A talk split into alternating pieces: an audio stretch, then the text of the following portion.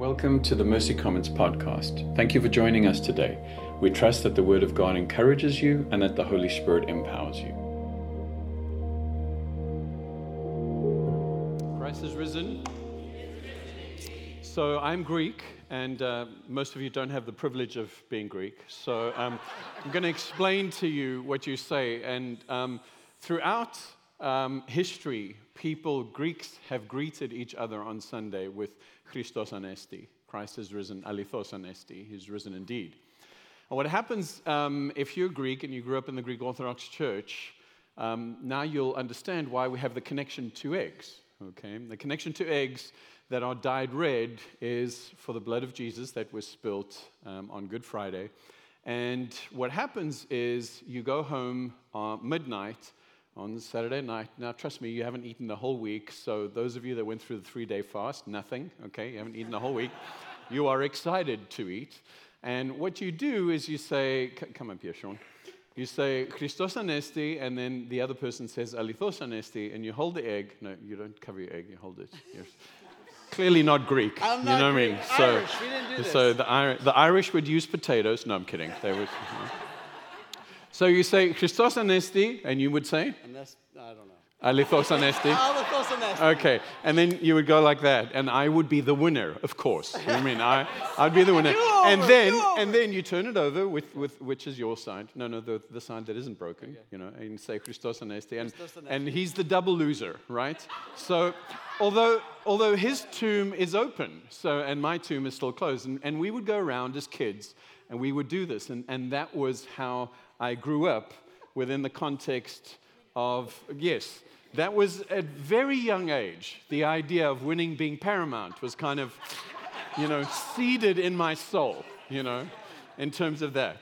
Um, as i got older and as i got more friends that weren't greek i was really confused by the easter bunny. Like does the easter bunny lay the eggs? Because that is even more confusing. So what is happening here? But the idea of christ is risen and the idea of eggs is at least kind of there together. If there's any kids in here, there is no tooth fairy, there is no Easter bunny. It's all your parents doing that.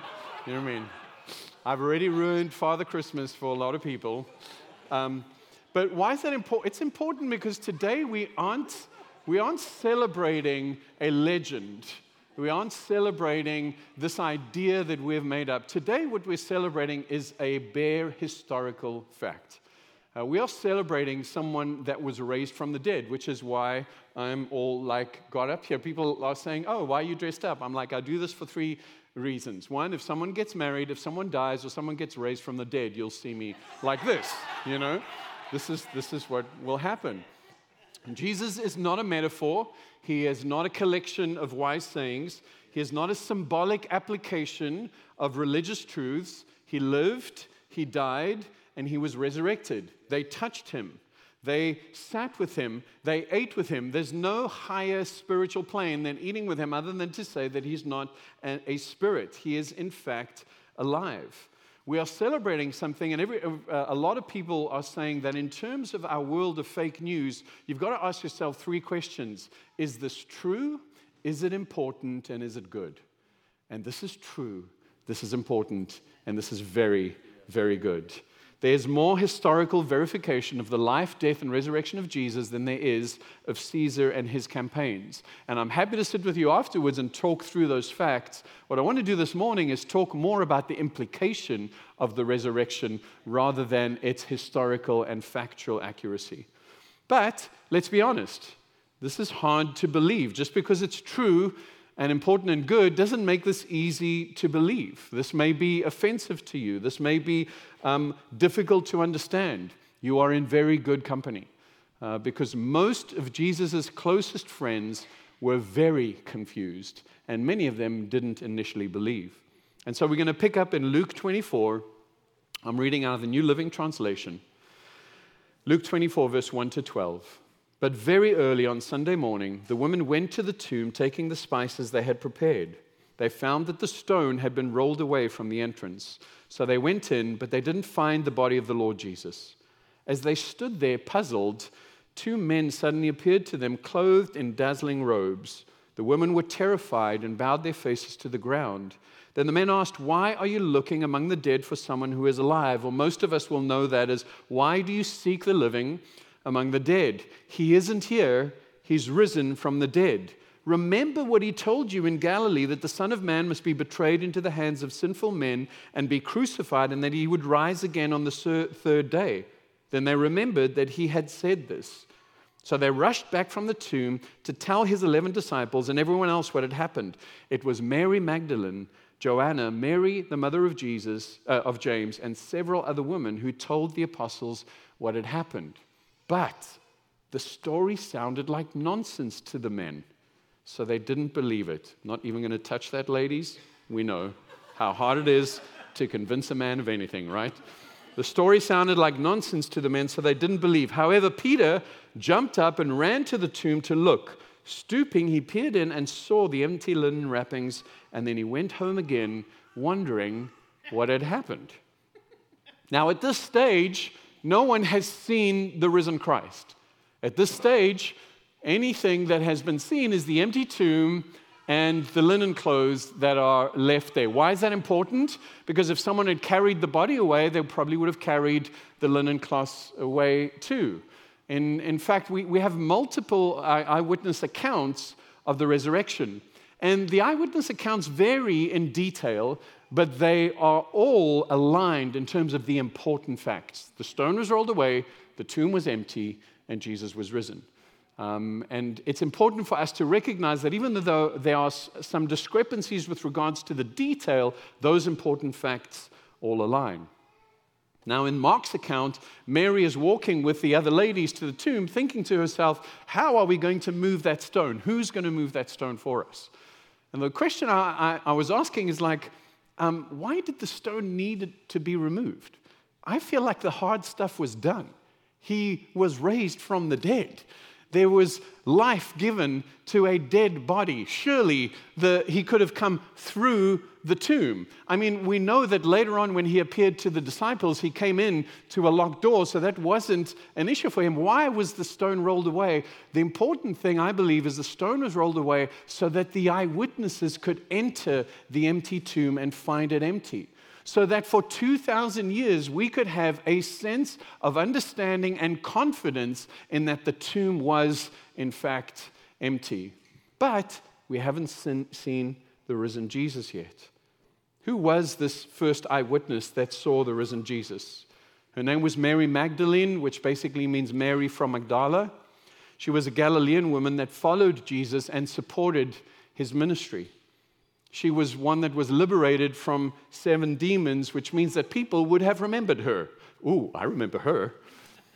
Now, the interesting thing is, she was present at his death when many of the disciples were not there. She was present when they took Jesus down from the, tomb, from the cross and laid him in the tomb. She was one of the very few that saw him actually being laid in the tomb. Joseph of Arimathea, Jesus' mother, and Mary Magdalene saw him in the tomb and she was the first person to see Jesus alive. I often think, what must have been going through her mind? Here she is. She has experienced healing, she's experienced acceptance, she's experienced purpose, and now she is alone. Now the purpose, that, now the person that healed her, that knew her, that loved her, is dead. And not only is he dead, but we don't know where he is. They've taken him away. John 20.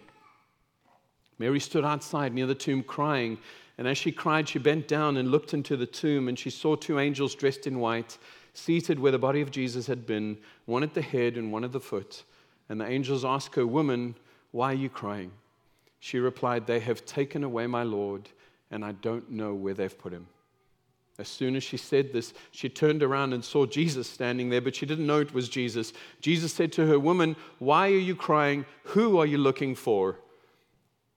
Thinking he was the gardener, and I don't know why, but thinking he was the gardener, she replied, Sir, if you have carried him away, tell me where you have put him, and I will get him.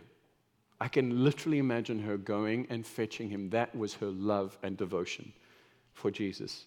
Jesus said to her, Mary. She turned and said to him in Aramaic, Rabboni, which means teacher. Sometimes all we need is the voice of God to say our name and we recognize the risen Jesus. That's all he did. He didn't say, How do you like me now? He said, he said, Mary. My name, Mary. I know who says my name like that. It's the risen Jesus.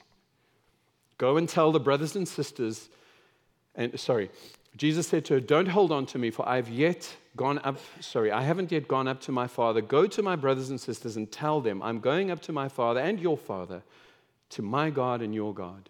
Mary Magdalene left and announced to the disciples, I've seen the Lord.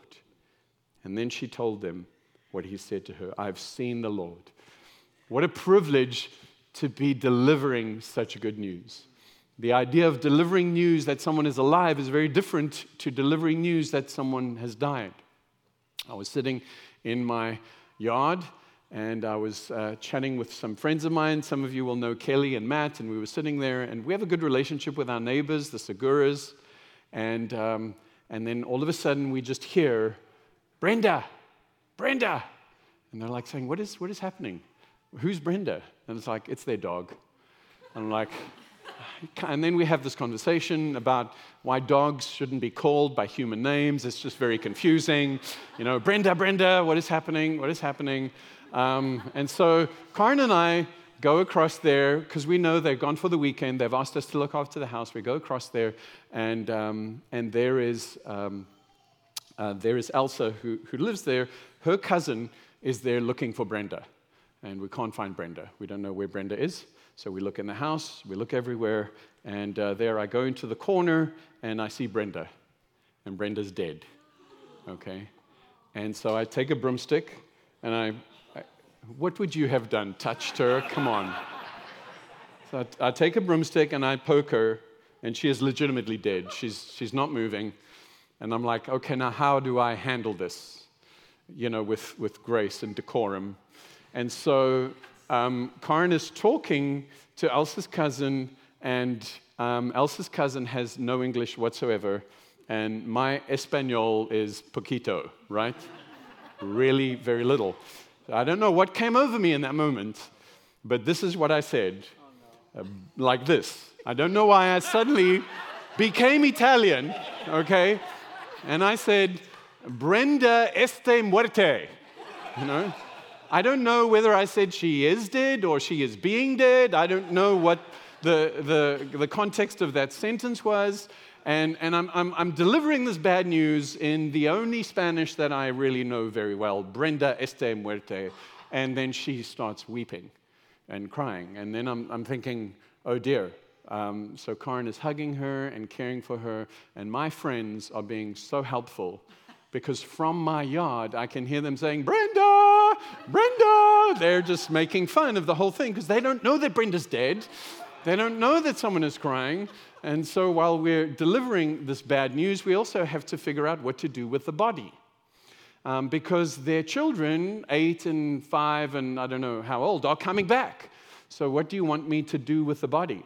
Um, do you want me to like pack it up and throw it away? Like, well, what do you want me to do? And he's like, no, don't worry, I'll, I'll take care of it. So, delivering bad news is very difficult. Uh, delivering good news, like Mary, is much, much easier. She's delivering the news that Jesus is alive. I've seen the Lord.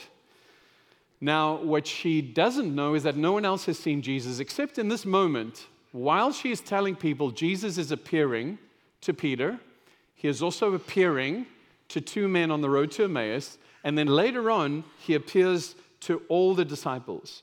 So now, even though Mary has told the good news of someone being alive, the reality is that Jesus is now appearing to people and people are seeing him alive. They don't know what this means, though. They understand that he's alive, but they have no grid for the resurrection. This was not something that was expected. This was not something that was understood. It, it was, it was even difficult for them to, um, to understand because even when Jesus taught them after the resurrection, they asked him the question Jesus, are you now going to restore the kingdom to Israel? Even after Jesus was resurrected, they thought, oh, this is what this must mean. This must mean a political victory. So even though it wasn't what was expected, it is still the greatest day in history and the hinge point of all history.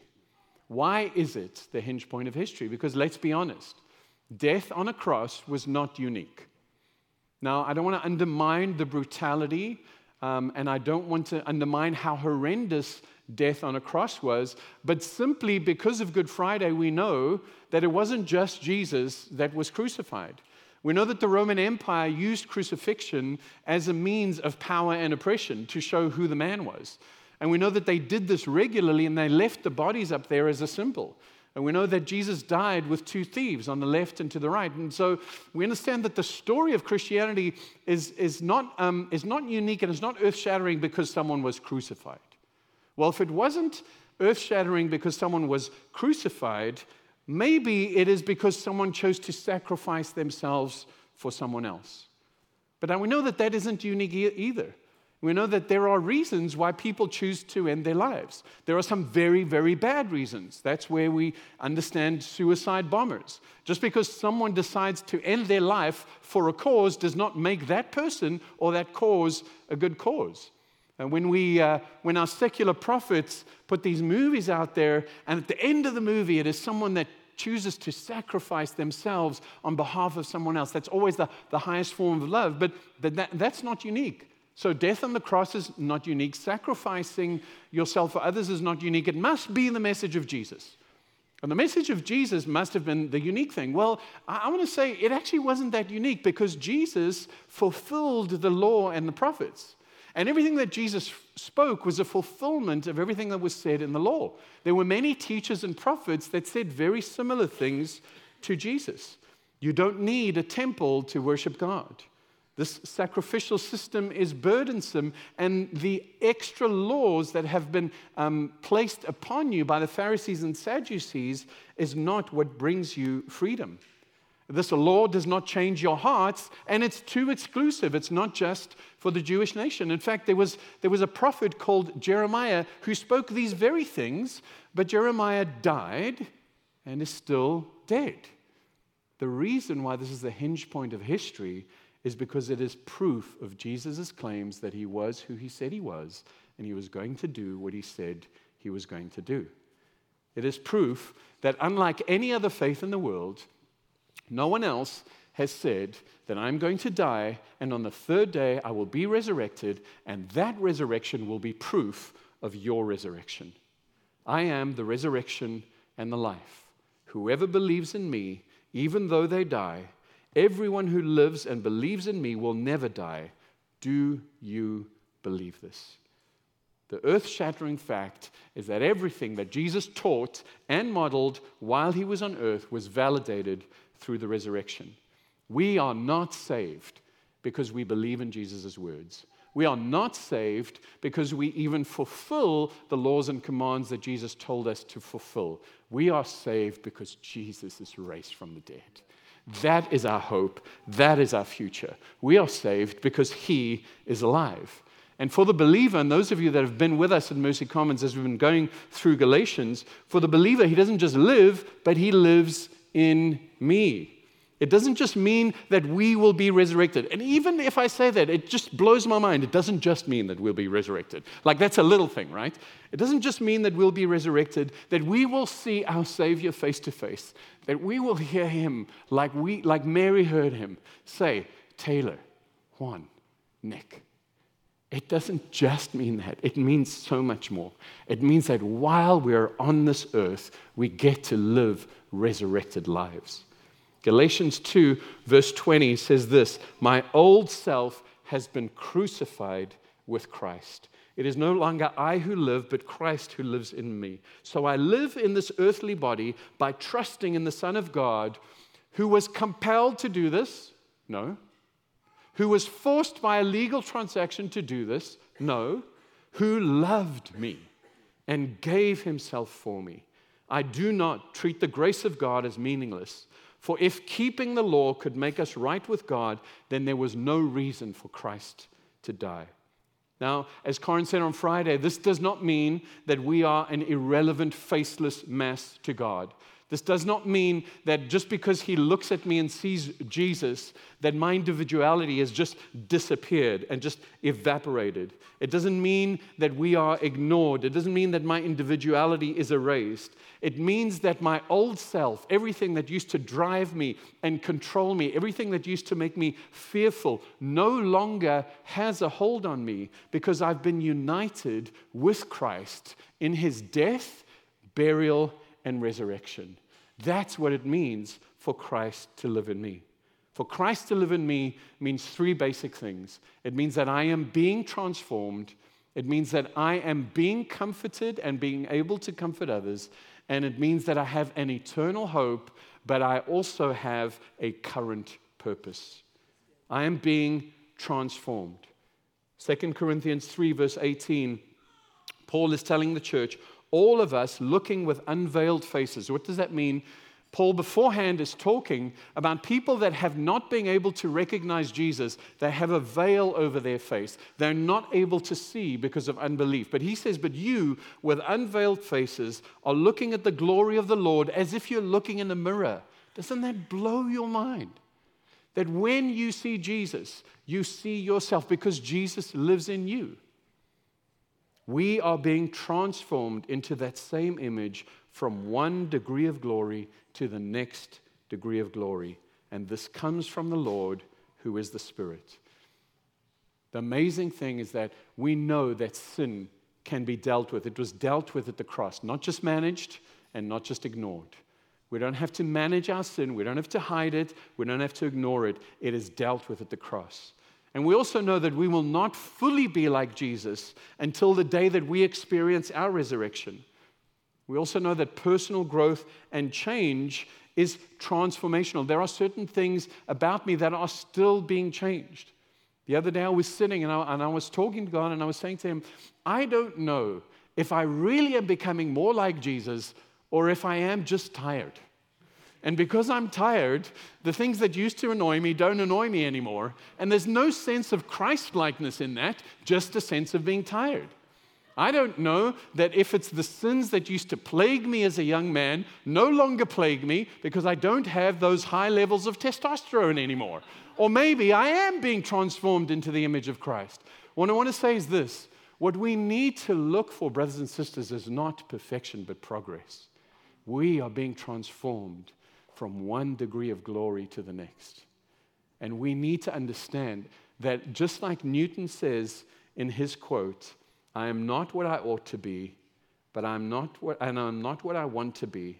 I'm not what I hope to be in another world, but I'm still not what I once used to be. And by the grace of God, I am what I am. The resurrection is hope for the addict and the depressed, hope for the habitual sinner, hope for the tired, the bored, the persecuted, the forgotten, the proud, the busy, and the productive. It is hope because we are being transformed from one degree of glory to the next. Because Jesus lives and because he lives in me, I am able to give and receive comfort. Paul says, May the God and Father of our Lord Jesus Christ be blessed.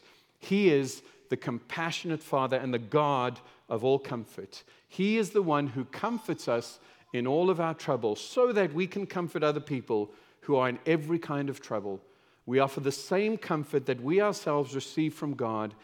And this is because we receive so much comfort through Christ in the same way that we share so much of Christ's sufferings. That's the good news, bad news. Jesus never promised a life that would be free of suffering or trial. Jesus never promised a life that will be free of disappointment. What he did promise is that he would be present in those times. Rosaria Butterfield says this a life outside of Christ is both hard and frightening. A life in Christ has hard edges and dark valleys, but it is purposeful even when it's painful. What does that mean? It means that our suffering is not meaningless.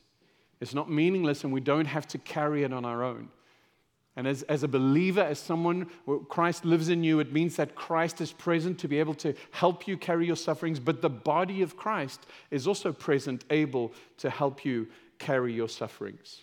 that sufferings and trial have purpose and meaning. The Bible is full. And in fact, Peter himself tells the church that suffering is that which actually purifies your faith and forms your faith in Jesus. It has purpose and meaning. Now, I, have sat with people that are going through suffering, and let me tell you this the only thing that shapes me more than my own personal suffering when I have to bring that to Jesus is when I sit with someone else and I listen to how God is helping them carry their suffering and their pain.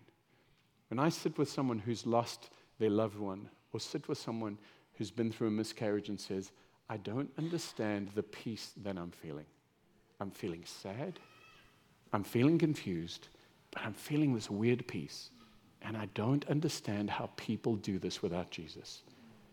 Man, that shapes her faith, but that shapes my faith because I'm helping her carry her own suffering. Now, I'm not carrying it, Jesus is carrying it. But by her sharing that, it is shaping her and it is shaping me. And the tragedy is, this doesn't come with a manual. I wish that suffering and trial would come with a manual. Okay, what are you going through? Okay, you're going through the loss of a job. This is exactly what is being shaped in your character. This will be six months. After six months, if you have received that, then this will happen.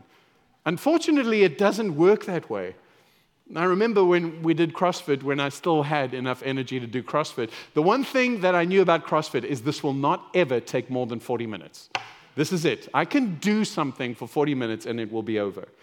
Most of us want to know God, what are you doing? How long is this going to take? And exactly why are you doing this? And it's hard when we go through suffering and trial and we don't get those answers. When I give and receive comfort, when Christ lives in me, it makes my past circumstances redeemable. Now, for me, I struggle the most not with hurt that has been perpetrated on me. I'm just saying personally. I struggle the most to remind myself that I'm forgiven for the hurt that I've perpetrated on others. Now, you might be different. For you, you might be sitting there thinking, I don't know how to carry this weight of the hurt that others have perpetrated on me. But because Christ lives in you, your past is redeemable. Because Christ lives in you, your present is tolerable. And because Christ lives in you, your future is full with unexpected joy. Finally, I have an eternal hope and a current purpose. If Christ lives in me, I'm being transformed. If Christ lives in me, I'm able to give and receive comfort. If Christ lives in me, I have an eternal hope and a current purpose. Listen to this knowing that he who raised the Lord Jesus will raise us also with Jesus and bring us with you into his presence. So we do not lose heart. Though our outer self is wasting away, our inner self is being renewed day by day. There's that progressive transformation being renewed day by day. For this light, momentary affliction is preparing for us an eternal weight of glory beyond all comparison. This light, momentary affliction. Now, you could say, that is not true. This is not light and this does not feel momentary. But it is light and it is momentary only on the basis that it is temporal when you compare it with eternity. We understand that Paul, who wrote this, knows what suffering is like. He details whippings, being um, left at sea, robbed, beaten, in prison, etc. And he's saying these light and momentary afflictions. We look not to the things that are seen, but to the things that are unseen. For the things that are seen are transient, but the things that are unseen are eternal. I don't fear death.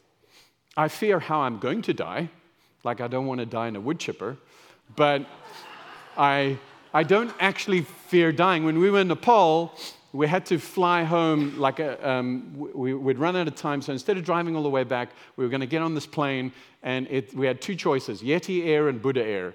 And Yeti Air had a plane that had gone down two weeks before, and it was way cheaper. What do you think I said? Yeti Air. And they looked at me, and they said, and I said, what? We'll be with Jesus. And actually, we're super high, so we're closer, you know? I don't fear death. And I, I, I want you to understand this. I don't fear death because death has no sting. I will live eternally. What I fear is wasting my life. My girl said to me, Dad, are you afraid of anything? I said, Yes. I'm afraid that you will not love Jesus. I know that they are held by Him, and I know that I have now very little control over adults. But it's not, it's not that I'm free from fear. It's, it's not that I'm some kind of psychotic person. I know some of you guys think that. Uh, I'm not. I have no reason to fear death because I'm going to see Him face to face. I'm going to look at Him, and He's going to look at me. And He's going to say, Well done, good and faithful servant. Even if I feel like I've wasted my life, I'm going to hear those words from him because Christ lives in me. Some of us need to remember that we're going to die. It needs to remind us that we need to build for eternity. We also need to be reminded that because we have an eternal hope, we have a current purpose. And our current purpose is to be like Mary. Our current purpose is to say, I have seen the Lord and he is risen. I have seen the Lord, and he is risen. We ought to be those people that revel in the mercy of God. That no matter what goes on in terms of our trial and suffering, or how lacking in transformation we may be, we can say, Jesus, I thank you for your mercies. We are those that by our lifestyle display the mercies of God.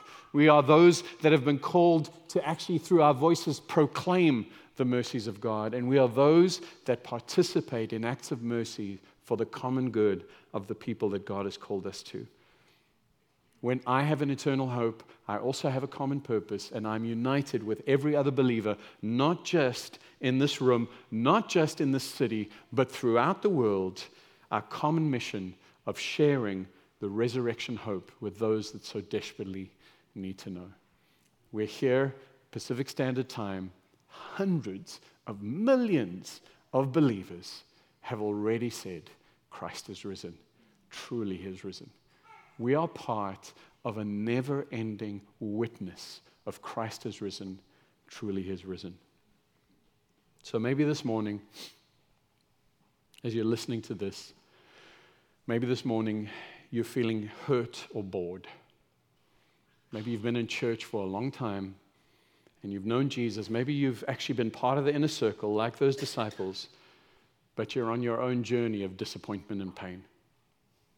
You're on a journey of disappointment and pain because you've had unmet expectations or legitimate negative experiences with the people of God.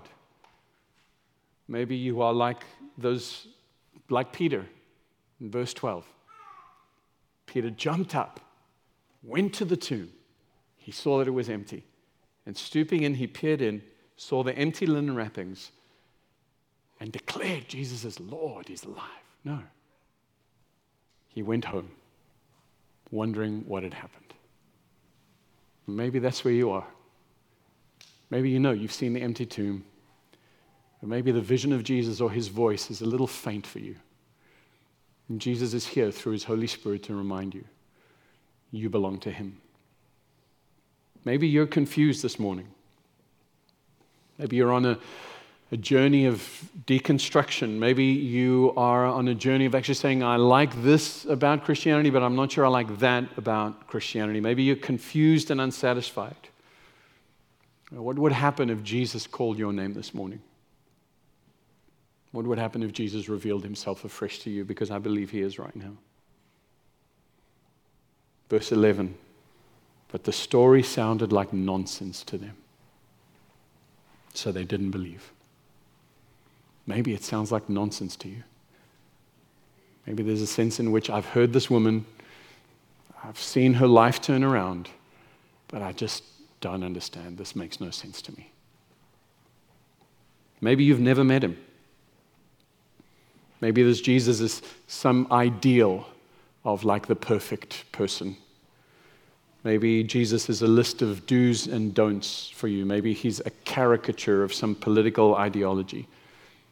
Maybe you've never experienced him as your sacrifice, as your victory, and as your friend.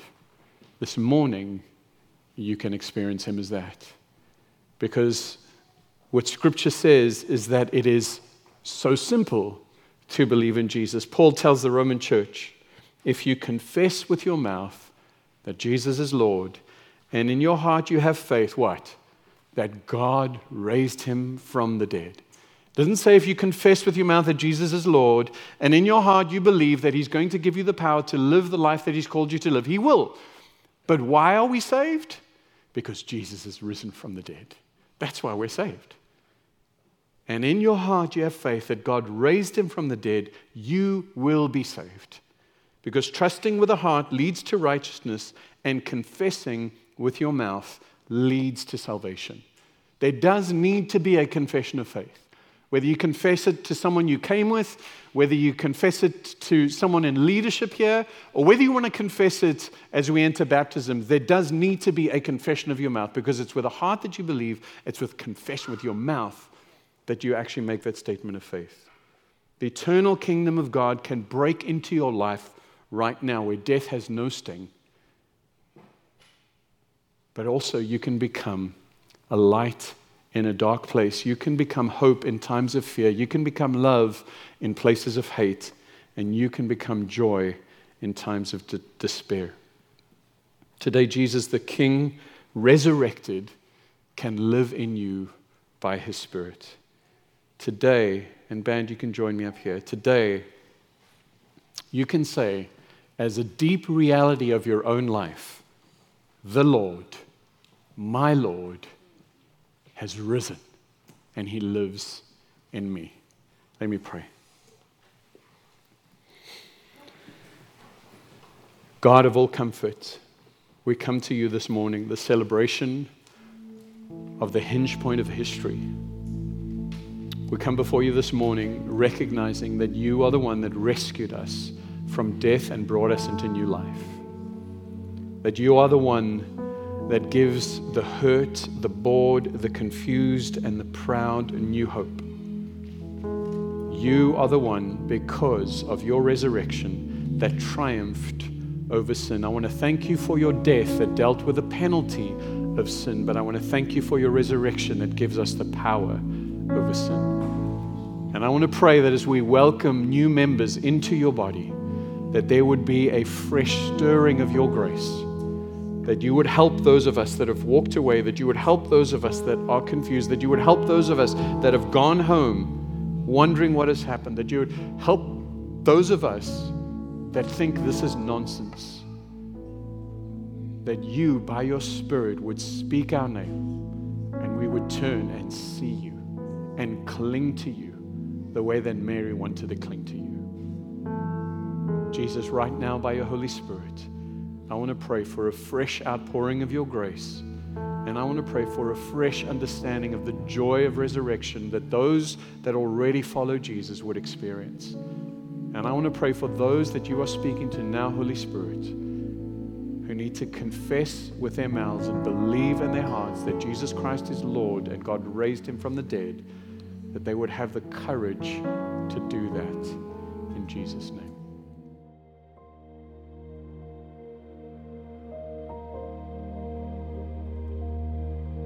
Thank you for listening to the Mercy Commons podcast. If you enjoyed today's content, please rate us and hit subscribe. And if you'd like to learn more about us, visit our website at mercycommons.church.